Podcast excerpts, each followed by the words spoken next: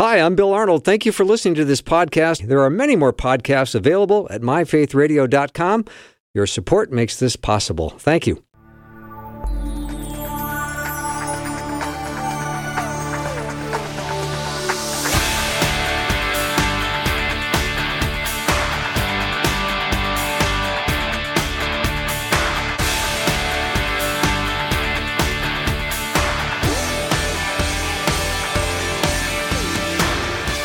Warm welcome to the afternoon show. I'm Bill Arnold, and it is time for hour two of Guy Talk or Guys Who Talk. It's it's a segment where we have respectful adult conversation about things that matter. So if you've got a question about uh, anything relative to God's Word, maybe it's a Bible study you were in, maybe it was a sermon you heard or a conversation you had with a neighbor that asked you a question you couldn't answer and you would like more information, we are going to do our very best. We're going to do it in a calm manner without divisive dialogue.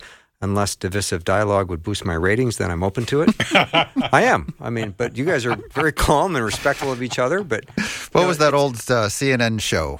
Crossfire. Crossfire, yeah. yeah Issue always... number one. I always like that. And they'd yell at each other for yeah. an hour. Oh, it was great.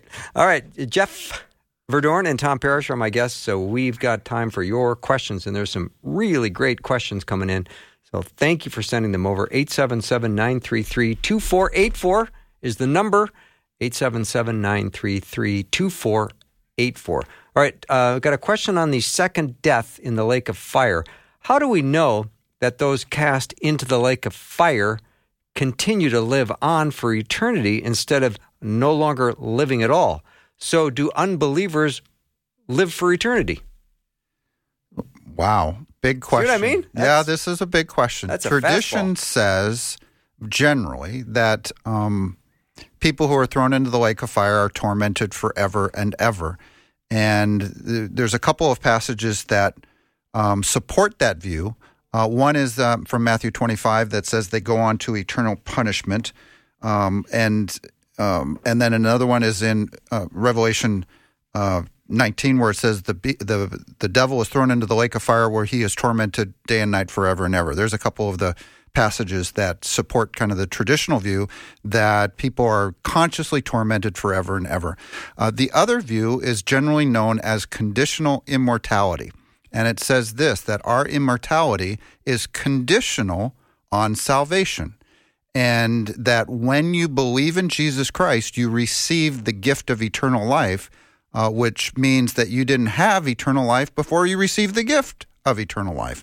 And those are th- those are the two generally accepted kind of views. Uh, although I would say the traditional view is vast, has many, many more people in churches that believe that view than believe the conditional immortality view. But the general argument is is this: is hell eternal uh, in in uh, in in duration or in effect? Is eternal punishment this eternal punishment verse in Matthew twenty five?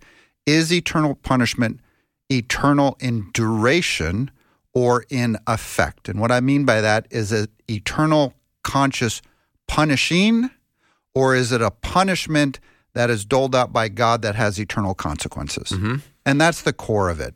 Um, there. All right. In uh, Mark 9, starting at verse 47, Jesus is warning us here. He says, And if your eye causes you to sin, tear it out. It is better for you to enter the kingdom of God with one eye than two eyes to be thrown into hell. Then he says this Where their worm does not die and the fire is not quenched, for everyone will be sought with fire.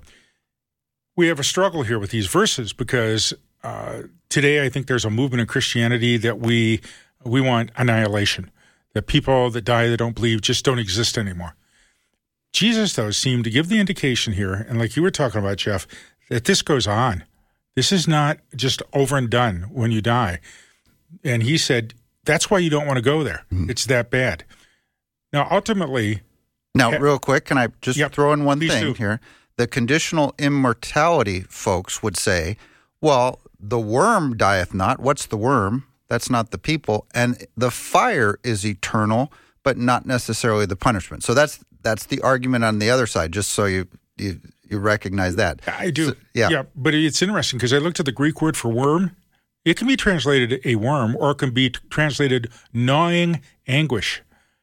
It's the same word, and why the translators decide to use wor- worm, maybe they get it from going back with the King James and coming forward, but it's that gnawing anguish never ends.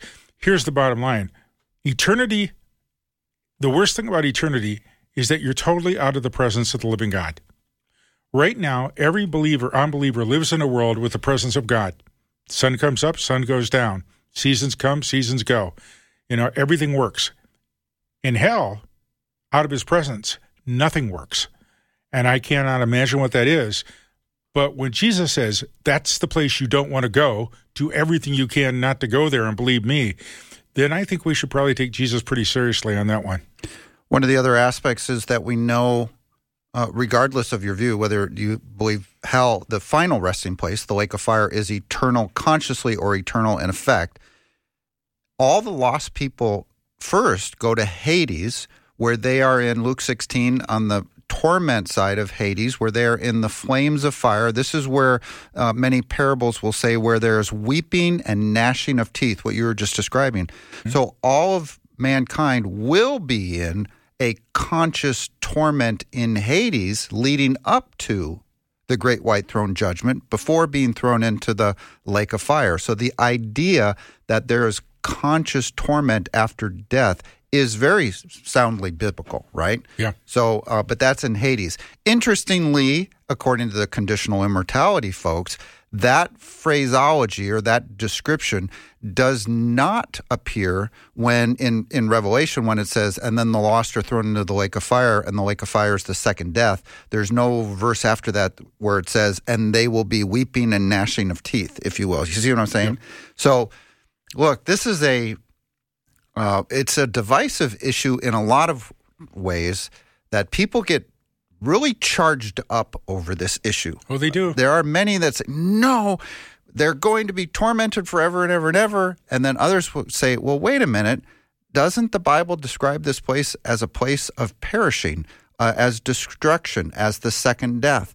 And uh, it's it's one of the most fascinating theological kind of debates that I find in all of Scripture. And here's what I've had to come to grips with. In the end, it doesn't matter which part of the debate I hold up. Whatever is true is true. You're not in heaven. You're either way. Heaven. And then when you're not in heaven, it's not good. Mm. You want to be there. You know, here's another question that came in from a different area code. So here's the question, and it sounds a little bit like what we just answered. Um, as we who believe in Jesus Christ will spend eternity with him, the Father and the Holy Spirit in paradise, mm-hmm. will the lost spend eternity in the lake of fire hell, or will their souls be destroyed? So yeah, there you go. the same question. It's, that came in at the is. same time? Or? Yeah, within minutes. It's a, uh, it's minutes a good apart. question. I understand the anguish, you know, and I, it, I have had family members who have died and did not believe in Jesus, would not receive him even on their deathbed. It breaks my heart, and I would like to believe that they're not going to be in eternal hell that somehow something's going to work out. But the one thing I do know is this if Jesus says this is a reality, I've got to take that seriously. The second thing is when we get to heaven, we're never going to be able to say to Jesus, that was unjust. At that moment, it will all make sense forever. And we'll say, wow, mm-hmm. he's pretty merciful, quite frankly. Yeah. And remember, the Bible is crystal clear that there are two roads there are two gates, there are two paths, there are two destinies. There's the wheat and the tares, the sheep and the goats, the saved, the righteous, and the unrighteous. There is heaven and there is hell. Uh, you do not have to get into Scripture too far to realize there is a future for those who believe and are saved, and there is a completely different future. We were debating some of it here right now. A different future for those who reject the truth, and God's wrath still remains upon them. Mm-hmm. If I was the devil, it'd be very, you know what I'd love to do? I'd love to convince everybody that, hey, there are no real consequences mm. if you don't believe in Jesus. Mm. Just try to be a good person. Everything's going to be fine for eternity. And even if there is a hell, don't worry. You're not going to suffer in it. You're going to get out of it because he's a good God. Well, that's why your friends are. Yeah. They always, they always talk about that. I want to be where my buddies are going to be. Yeah, and that's where they are. Many of them. Well, you're going to think you're the only person that went there, too. It's going to be you are. total isolation. Yeah. It's going to be yeah. horrible. I had an uncle who's passed away now, and we would have conversations about Christ, about faith, about salvation. and he would always he always rejected it number one but I, I could tell that he was done with the conversation when he would say well i'll have friends in both places i don't care where i go Okay. and that was the end of the conversation Well, that's until he gets there. yeah Yeah. I love this question. Uh, Lee wants to know if once saved, always saved, w- why does the devil keep tempting us knowing that we're saved? Yeah, because if he can't, like we were talking about earlier in the last hour, if he can't touch your eternal salvation, God says that your salvation is kept in heaven for you, shielded by God's power until that day. Um, we were talking about it in terms of uh, if the armor of God is uh, related to salvation, it is impenetrable. God, Satan cannot touch you. But, you know, it, do you know anything about the Screwtape letters and these letters that went back and forth between We're teaching that in our church right now. Are you? Yeah. I mean, he what he doesn't want. He he knows he can't touch your salvation. He knows that. The devil's not stupid. He knows that he can't touch your eternal salvation. But what he wants is for you to be defeated, to walk in defeat, to not be fruitful, to not share the gospel, to be in fear and timid, and all of these things where God says the exact opposite. You are to go forth in this world, be light in this world, to preach the gospel, to make disciples, uh, and on and on. But if he can defeat you and cause you not to do that, God wants you to be making disciples, sharing the gospel with others so that you are expanding the kingdom of heaven by, by reaching more and more people for Christ. Well- and most of the church doesn't do that because I think they are defeated in a way. Well, I always say to people, and I, I can't prove this, I can prove one part of it, that when we stand before Jesus one day, there are only two questions he's going to ask Did you love me? We can prove that biblically. Mm-hmm. But the other one is, Who'd you bring with you? Mm. And we are to bring a cadre of people who we have shared the gospel with and loved. And the problem is, when you don't see that as vital and important, you're not going to be doing it. It's not important to you. All right, nicely done. I'd like to take a very short detour and get off questions for just a second and talk about the wonder of God, the amazing God that does the most amazing things. And in all of creation, I want to talk for 45 seconds about the largest, uh, plant, the planet's largest animal. You know what it is? The large, isn't it a whale? It's Blue a blue whale. It's a blue whale. Mm-hmm. And do you, did you know that they can grow more than 100 feet long and they can weigh 220 tons? Wow. They that's- have a heart the size of an elephant. No, I'm sorry, a tongue the size of an elephant. And their hearts are uh, 400 pounds. And when they descend uh, into the in the water to dive to feed, the heart may beat only twice per minute. Oh my goodness. How big is the tongue? It is The size of an the size of an elephant. That's why nobody has a pet blue whale because you'd never survive getting licked in the face. That's why. it's true. Yeah. That's true. And and get a load of this, ladies. The blue uh, whale calves are the biggest babies on Earth. When they're born, they pop out at eight thousand eight hundred pounds with a length of twenty six feet. and they're unusually loud. They're the loudest animal on the planet. A jet engine registers at 140 decibels. The call of a blue whale reaches 180 decibels. I did not know that. The language of pulses, groans, and moans can be heard by others up to a thousand miles away. Oh. hmm And during their their um, their feeding their summer feeding season, they eat krill. They'll eat around forty million krill a day. Unreal. Yeah. So when you think about God's creative power and the the, the, the wonder of God in in all of His creation, you think of an animal like that, and you go, "Really?" Yeah. Anyway, that's just a little detour. You know, creation screams design. It does. Oh, right. And and the psalmist writes that all the heavens declare the glory of God. It pours forth speech. Romans 1 says that all creation declares God's glory so that man is without excuse. When you look at the world, especially complex biological systems, but any biological system, it is so well designed in so many ways. Uh, I just don't understand. I think one of the great lies of this world is that all life evolved from uh, pond scum somehow, and it's just all a random event. There's nothing random about these biological systems that are just so amazing. They just have all the characteristics of design. Hmm. All right. Thanks for that little detour, gentlemen. I appreciate your comments, Jeff. 877 933 2484. Let me know what questions you have. We'll get right on it after a short break.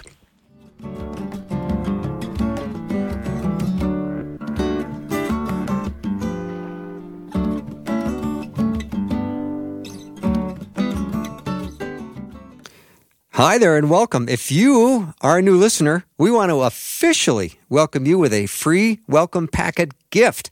Request yours today at myfaithradio.com.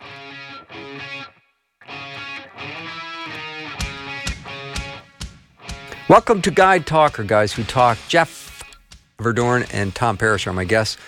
Awfully glad to have your questions coming in because uh, we love questions. 877 933 2484. All right, we're saved by grace through faith, but sometimes doubt creeps into my mind. Could it possibly mean that I do not have faith and am therefore not saved?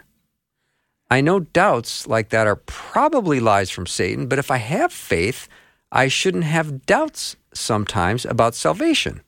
Also, this may not be the proper form for my next question. Um, but certain Bible teachers uh, and theologians, uh, how how important is it for us to be uh, really good Bereans when it comes to teachings that we see from popular teachers that show up all over the place? Well, the first thing you do is you open up your Bible and you read the passages they're talking about and see if those passages actually fit together. But aren't you intimidated by how smart they are? No. Why not? Because the intelligence of Scripture, the intelligence of the Spirit, is a gift of the Holy Spirit. It's not education. Mm-hmm. Education can teach you Greek and Hebrew. Education can teach you certain systematic ways of doing it. But I'll be real honest after 48 years in the ministry and all the education I've got, the real education I got was being in the trenches with the people when they suffered and they had problems and they had questions of salvation and they came to faith.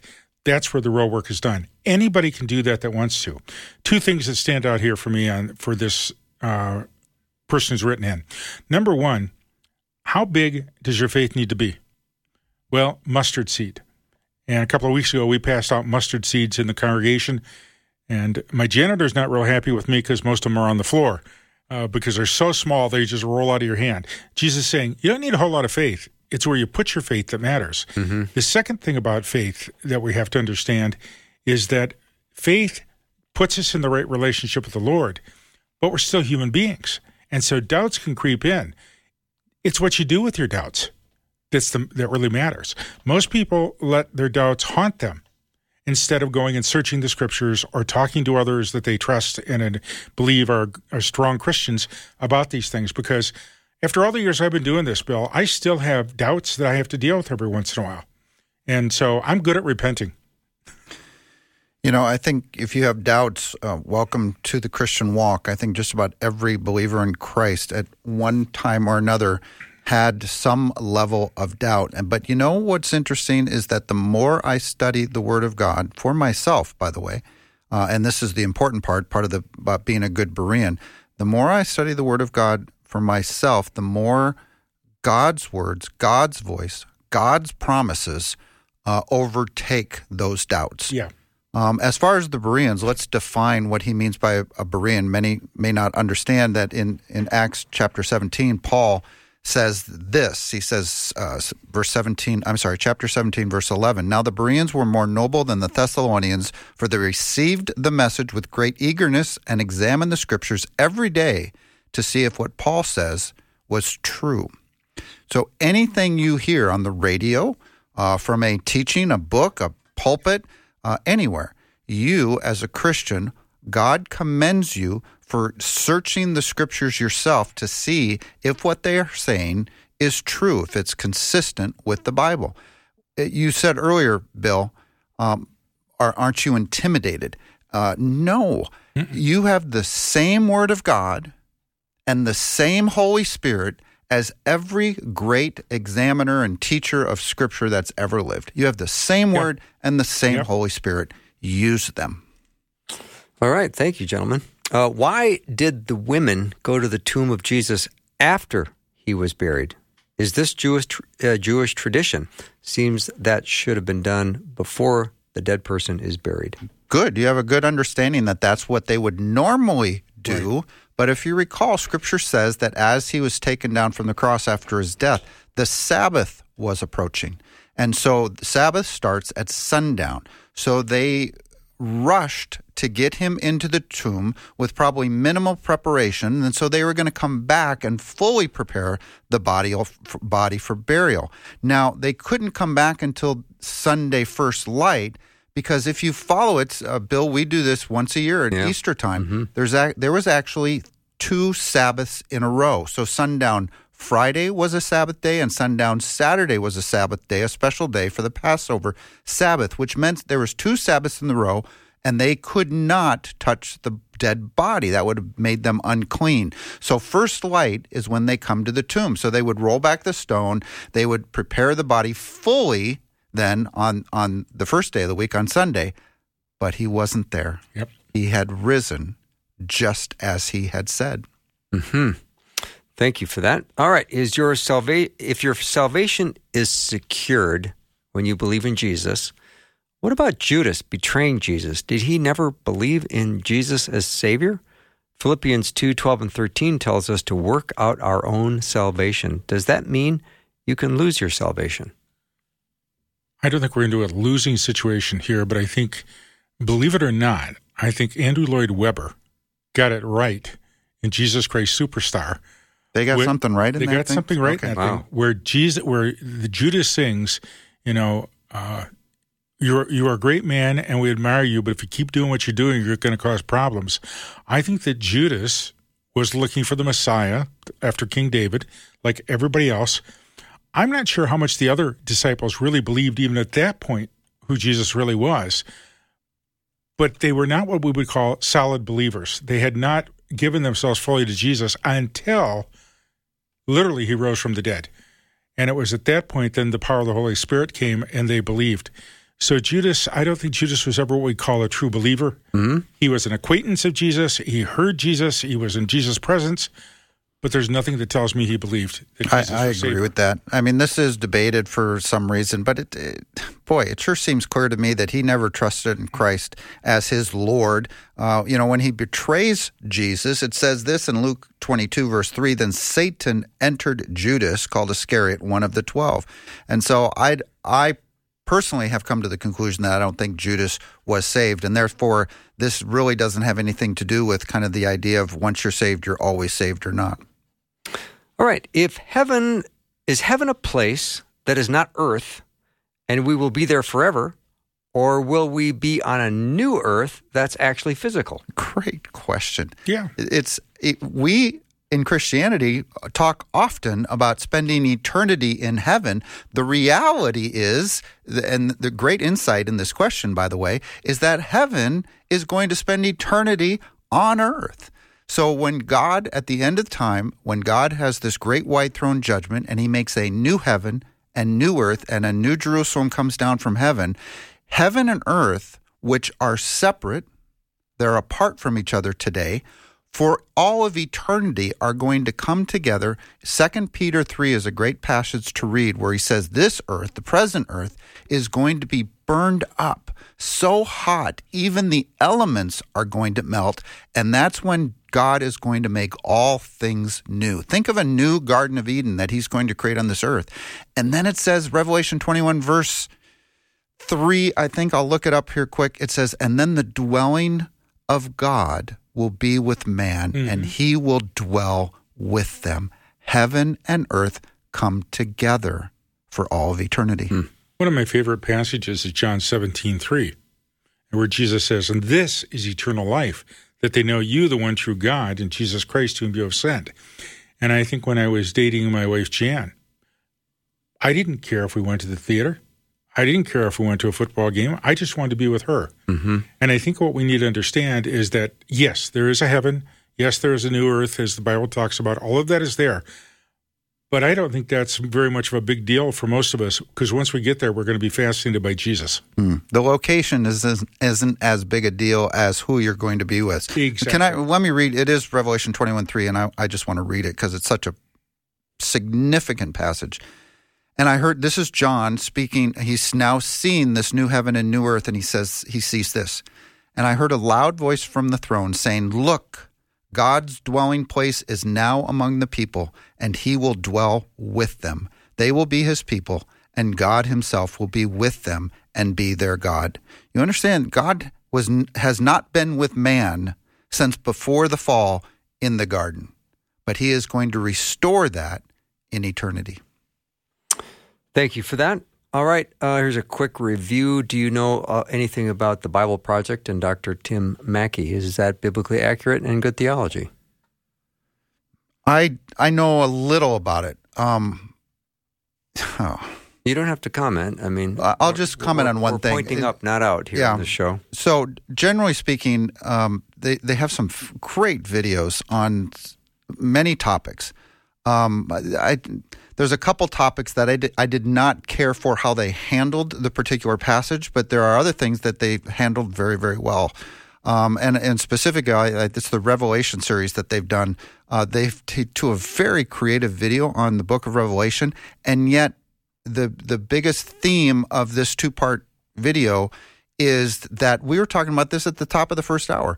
They spiritualize all of the things of Revelation and don't view it as uh, literal, actual future events that are coming upon the world. When Revelation chapter 1 says, These are the things that are going to come upon the world very soon. At the end of the book of Revelation, it says, These things are coming soon, right? So that's one of the big divisions of understanding the book of Revelation. Is it just a symbolic representation of, of a battle of good versus evil, or are these actual literal events that are going to come upon the world? And so they take the the that first view they're all spiritualized. I take the latter view. So i didn't i didn't care for that one but i haven't watched a, a ton of theirs. There's other ones that they've done that uh, i have li- uh, liked. I thought they were solid. So mm-hmm. well here's the bottom line. There are many good christians out there trying to do good things but all of us have our own biases. All of us have our own backgrounds. All of us have our own traditions. Sometimes they don't do things the way we think it should be done that doesn't disqualify them from everything else. What it means is you look at each individual piece, and as you look at that piece, you know, then you look to the scriptures to see what it actually says. And you come to that conclusion through prayer and talking with other Christians what fits and what doesn't fit. And when you do that, then I think you can use those tools adequately. Uh, I mean, I've used videos that I didn't fully agree with, but I prefaced it when I would put it on this is a very good video, but here is a section that I'm not sure about. You've got to look it up for yourself. And and this goes right to the heart of our last question. With any teaching you you are looking at, be a good Berean and compare it to the Word of God. Always. All right, we're going to take a little break and be right back with more Guy Talk or Guys Who Talk. Let me know what question of yours we can try to answer. We're going to do our very best. We don't always get everything correctly or right, but we sure try. Is that fair? Guys? Yep, is that it fair? Is. Yep. Yeah, because you know there's always going to be a diversity of opinion and different well, angles and, we perspectives. don't know all the answers either. We do our best to reflect what we see in Scripture. Mm-hmm. Exactly. And we're rightly dividing the word of truth to the best of our ability. Yeah, I love that verse where it says, uh, "Be that workman, one approved, who correctly handles the word of truth." Amen. That's our goal. So let me know what questions you have, and we'll do our best to answer them. 877 933 2484. Again, 877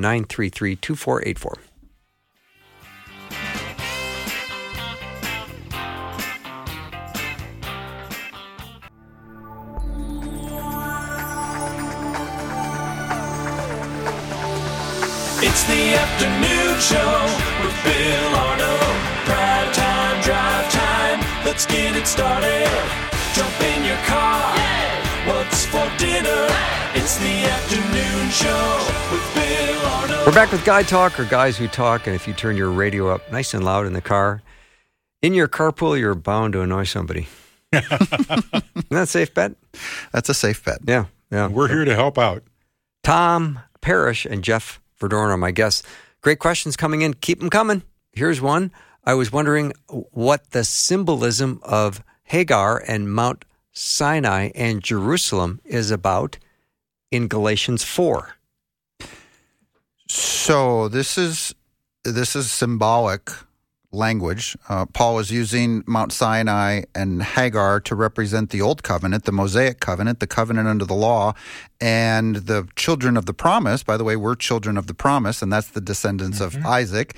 Um, it- by the way, verse 24 in, in Galatians says these things are to be taken figuratively. Yes. So Paul is describing the old system of the law versus the new system under grace. And in fact, if we go to, let me turn to chapter 5, because oftentimes the conclusion of a chapter is actually in the next chapter. So don't stop reading at the end of a chapter. Those Right. chapter divisions are put there by man, by the way. Um, and so it says this in summing up that whole passage it is for freedom sake or it is for freedom that christ has set us free we've been set free from sin and death and the law stand firm then and do not let yourself be burdened again by the yoke of slavery the yoke of slavery that paul is talking about is the slavery under the law which is represented by hagar and mount sinai And I think the key is in that verse 24 where it says, Now this may be interpreted allegorically or figuratively. And if you look up the word, especially in the original language, it's simply a comparison that's an illustration. It's not setting up, this is actually what, what- you know, it's not Hagar this and Sarah that. It's an illustration of believing uh, and living under the law or trying to do something else. Can I read verse 4 in Galatians 5, by the way? So Paul continues on with this comparison, this idea that we in, in Christ are not under the law. He says, verse 4 But you who are trying to be justified by the law have been alienated from Christ. You have fallen away from grace. What he's saying is, this is another one of these passages where some take this as saying, well, see, you can lose your salvation. No, no, no. What Paul is saying is, if you are returning to the principles of the law, you have fallen from grace. You've you've you've you've turned your back on the system of grace and the freedom that you have in Christ, and you're returning to the principles of the law. This passage doesn't have anything to do about losing your salvation. It has to do with the idea of you're returning to the idea of uh, of of following the law, and that's where where Paul then says, "You foolish Galatians, who has bewitched you? Have having begun in the spirit, are you now trying to perfect yourself?" in the flesh. And that was Paul what Paul was getting after the Galatians for. Remember this truth. In this life, as a believer, the devil will do everything possible to draw you away from the blood of Jesus into some other belief system. And that's Amen. what we have to guard against. Hmm. Here's a co- follow up question to what we were talking about earlier about Satan's influence. And it's this if Satan is not able to read our minds, do we give him an avenue to use against us if we pray out loud? He then knows our mind. I've heard that said, and I've heard that's why you should pray quietly. I don't find that in Scripture. And I don't see any prohibition in Scripture from praying out loud. Matter of fact, the Scriptures say, you know, shout to the Lord, sing His praises. You know, it's very verbal. Uh, he may be able to, he may hear that, certainly, but I don't think he's got any power to do much about that. The power comes not from when we tell the Lord, hey, I've got a problem with this or that, or I've, I've sinned here and I need your help. Uh, that's not the issue. The issue is is that when Satan brings the temptation along and we succumb to it, because he knows really what can come after us. Because as Jeff said, he knows human beings better than human beings know human beings. You know, uh, Paul says to the Corinthians to know his schemes, uh, but uh, he he lies, he torments, um, he harasses, um, he you know. But I think Christians give him too much credit or worry about him too much. If you want to know the truth, I agree. It's like I don't. He, he's a defeated foe. Trust in God. You know, I've read the back of the book. You know who wins? We do. Jesus right? wins. So just pray to God. Pray out loud. Sing out loud. Sing a joyful. Make a joyful noise to the Lord. Don't worry about the devil. He's out there. Our battle is a spiritual battle. Trust in Him with all of your heart, and lean not on your own understanding. In all your ways, acknowledge Him, and He, Jesus, will direct your paths. Yes. Pastor Tom Parrish, I'm going to ask you if you would uh, to pray for this dear person. I live in an assisted living. I've been disabled since January of 2006. I have neuropathy, depression, diabetes, tremors, and anxiety. Would you pray? Lord, we lift up this person to you. You know who they are, Lord. You know what they're going through, and you know exactly what to do. Bring them your comfort and peace, Lord. Mm-hmm. Jesus, help them to know that you're right there with them. And Lord, although as as brothers and sisters in Christ that are listening, we desire deeply for healing. But Lord, you know ultimately what is for the benefit of the kingdom of God and this individual. So do what you need to do, Lord Jesus, but give inner peace to this person and let them know you're with them no matter what happens because you dearly love them. And we pray this in your name. Amen. Amen. Amen. All right, guys, what do you think about the wording of this? This is a just texted in. Jesus wants a relationship with you, not a religion from you. Hmm, great line. Yeah. I, You like Yeah. it, huh? I Yeah. remember talking to a woman that was raised in a more formal, uh, higher, uh, kind of religious uh, Christian environment, and uh, we had a like a hour and a half conversation. And at the end, it's a, a relative of mine. We were all together up at our cabins and stuff. And at the end, they said something to the effect of, "I don't know, I'm just kind of fed up with religion." And I said, "Well, you know what? That's a really good place to start." And she said, Well, what do you mean? You're very religious. And I said, I don't have a religious bone in my body. Jesus' harshest words were for the religious leaders of the day. Biblical Christianity is a relationship with the risen Savior, Jesus Christ. Yeah, religion is a structure. It comes and goes. It can be good, it can be bad. But the relationship is what's important. And I don't think we talk enough about that. You know, we talk about having a personal relationship with Jesus, but I don't think we explain very well what that means to most Christians because that means your pursuit in life is Him. And everything you do has Him in focus, and He is a part of your thinking, your speaking, your acting. Mm-hmm. All right, brother Jamie drove 23 hours to his move to New Mexico from Minnesota. You guys, Ooh. I think you guys met Jamie. He was at one of the Guy Talk Live. Oh. And he said, I had a long discussion on the Bible on what is to be taken as literal or as a guide. What's a good rule of thumb on which is which? Well, as Jeff and I would tell you, first look at what they call the genre or the style of writing.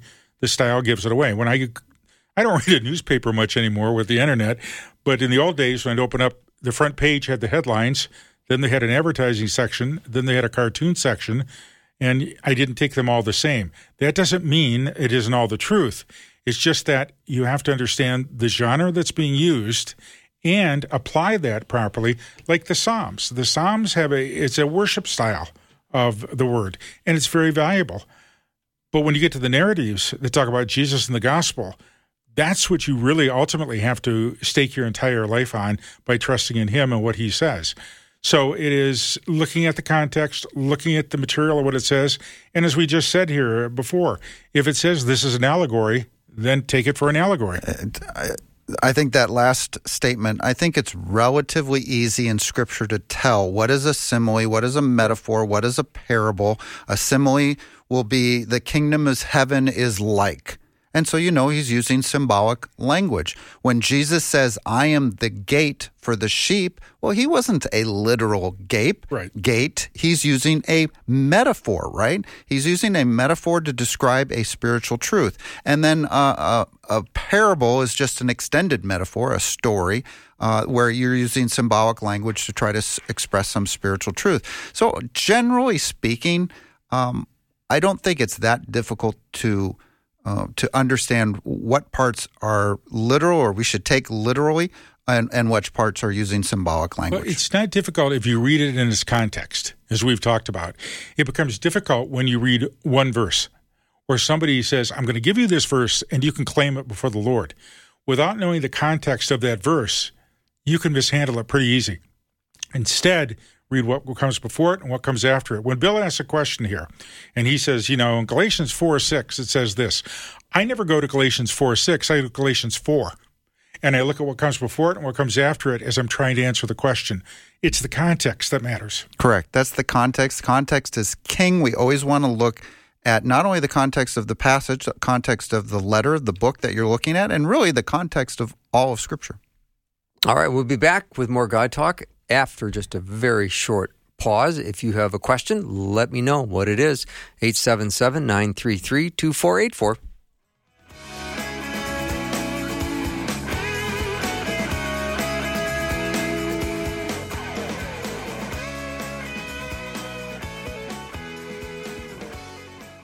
Faith Radio and Afternoons with Bill podcasts are available because of listener support. If you are a supporter, thank you so much becoming a supporter today by visiting myfaithradio.com.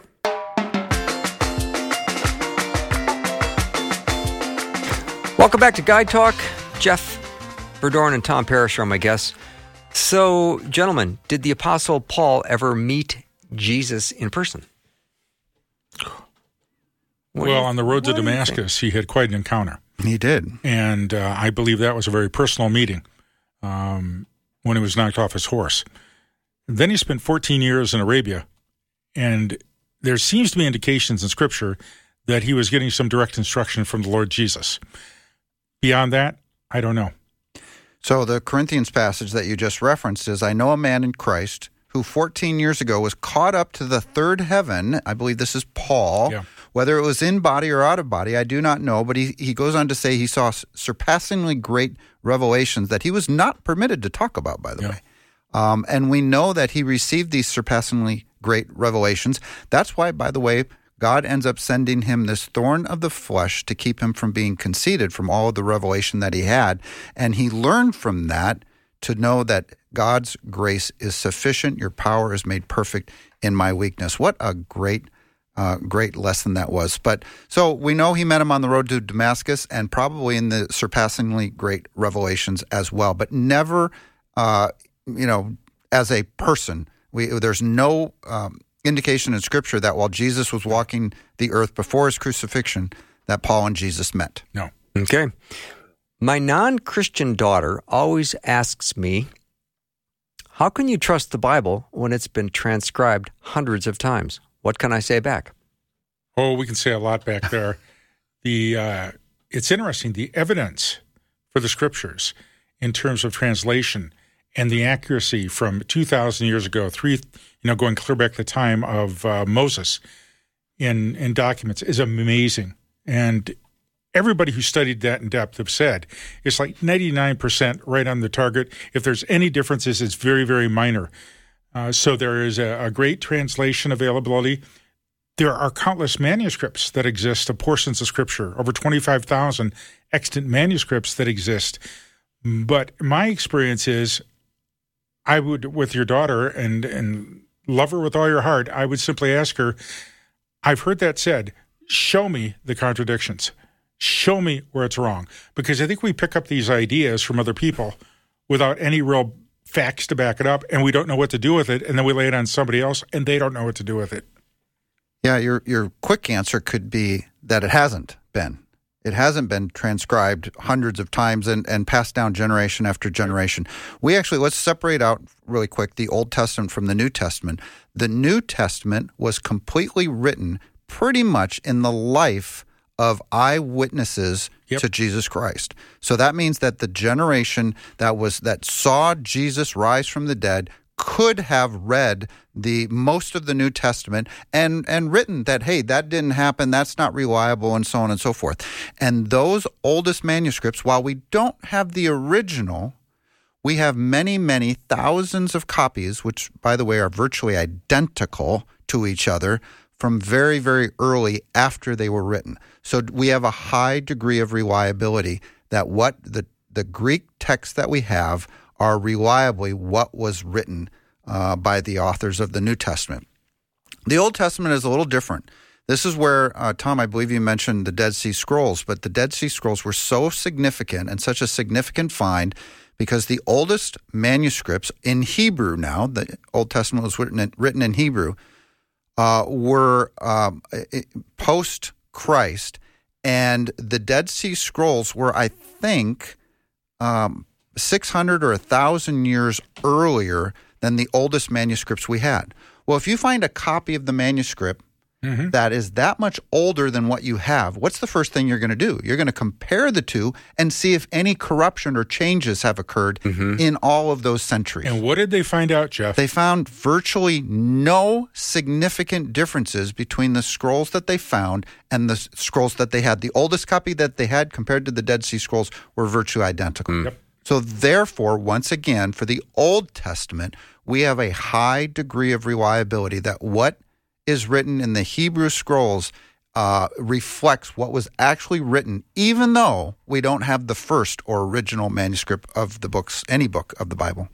Safe to say that God that authored the Bible could also preserve it. Yes, safe to say that. Absolutely. Safe to say that. All right. Uh, do you allow Satan in every time you sin? Well, you know, you're certainly opening a doorway that can become rather voluminous with uh, Satan coming in and the demons if you don't close it through repentance. So, yes, to a degree you do, but the quicker you repent, the better off you're going to be. And that's why I always encourage people. Um, I mean, I've had people come to me for counseling, and, and one guy came and he said, I look at pornography every day. I don't know how to get over it. I love Jesus, but I don't know what to do. And I said, Well, the moment you're drawn into that, whatever you do, start repenting. And he came back a couple weeks later. He says, "You know, I'm I'm not looking at it as much as I used to, but I'm still looking at it." I said, "Well, keep working at it." Over a period of two years, he eliminated it completely from his hmm. life because the more he repented, the more he came under conviction not to do that.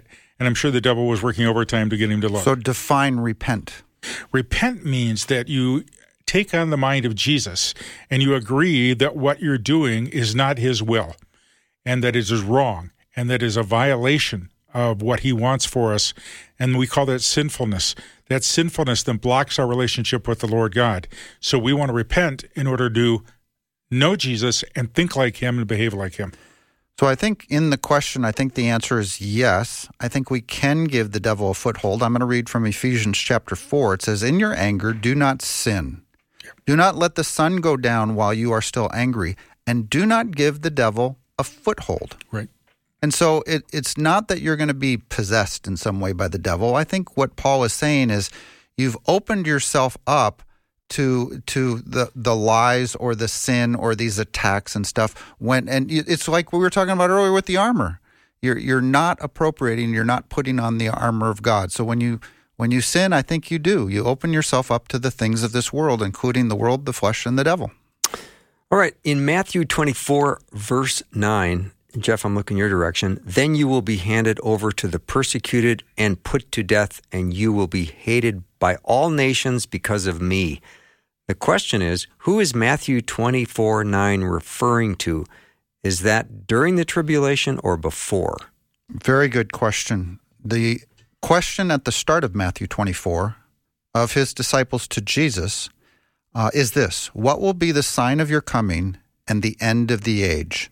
Well, when is that? What is the sign of his? Well, I'm sorry, when is the end of the age? Well, the end of Matthew 24 tells us it's the second coming of Jesus Christ, when the Son of Man will be seen coming on the clouds with power and great glory. As such, what are the signs of the second coming? That is what Jesus describes in all of Matthew 24. Uh, everything in Matthew 24 are signs for the second coming of Christ, and therefore, uh, these are all events that are going to occur during the tribulation period, during the seven year tribulation period. So then, who are these people that he's talking about? I think he's talking about Israel. These are the elect that are described in Matthew 24. Remember, the church didn't even exist yet when Jesus is answering this question in Matthew 24. Um, so it's it's Israel. They are the ones that he will gather when he gathers his elect when he comes at the end of Matthew 24. That's Israel from the north, the south, and the east to the west. And I think this is the same passage uh, about Israel as well. You will be handed over and persecuted and put to death. If you know anything about what happens to Israel in the end times, uh, the, the nation of Israel is going to have a very difficult time. They're going to have to flee from Jerusalem as what happens when the abomination of desolation is set up verse 15, then they will have to flee. That's the whole thing where it says, Let no one on the housetop go down and take anything out of the house. Let no one go into the field and go back to get their cloak. How dreadful it will be in those days. Uh, that is Israel during the tribulation Mm-hmm. period. Tom Parrish, how do you get rid of shame? You get sh- uh, the best way to get rid of shame that I know of is to be honest about it. Go before the Lord and be honest and say, I carry this shame for what I did back when I was dating or back when I worked for this company or whatever I did. Then what you do is you admit it to the Lord, and after you admit it and say, Lord, I need to be, I want to be forgiven, I want to be different, then the Lord will start to stir in your heart whether you need to go back to that person and say something to them or whether you move on. But the point is, honesty is the best place to start with shame because the devil wants you to keep it hidden. The more you keep it hidden inside, the more he can make it bigger than it really was. I loved being with you, and I know Jeff and Tom feel the same way. Thank you for uh, being part of today's show and all the great questions that came in. I pray that you have a lovely evening, a restful one, get a good night's sleep, and I'll see you tomorrow.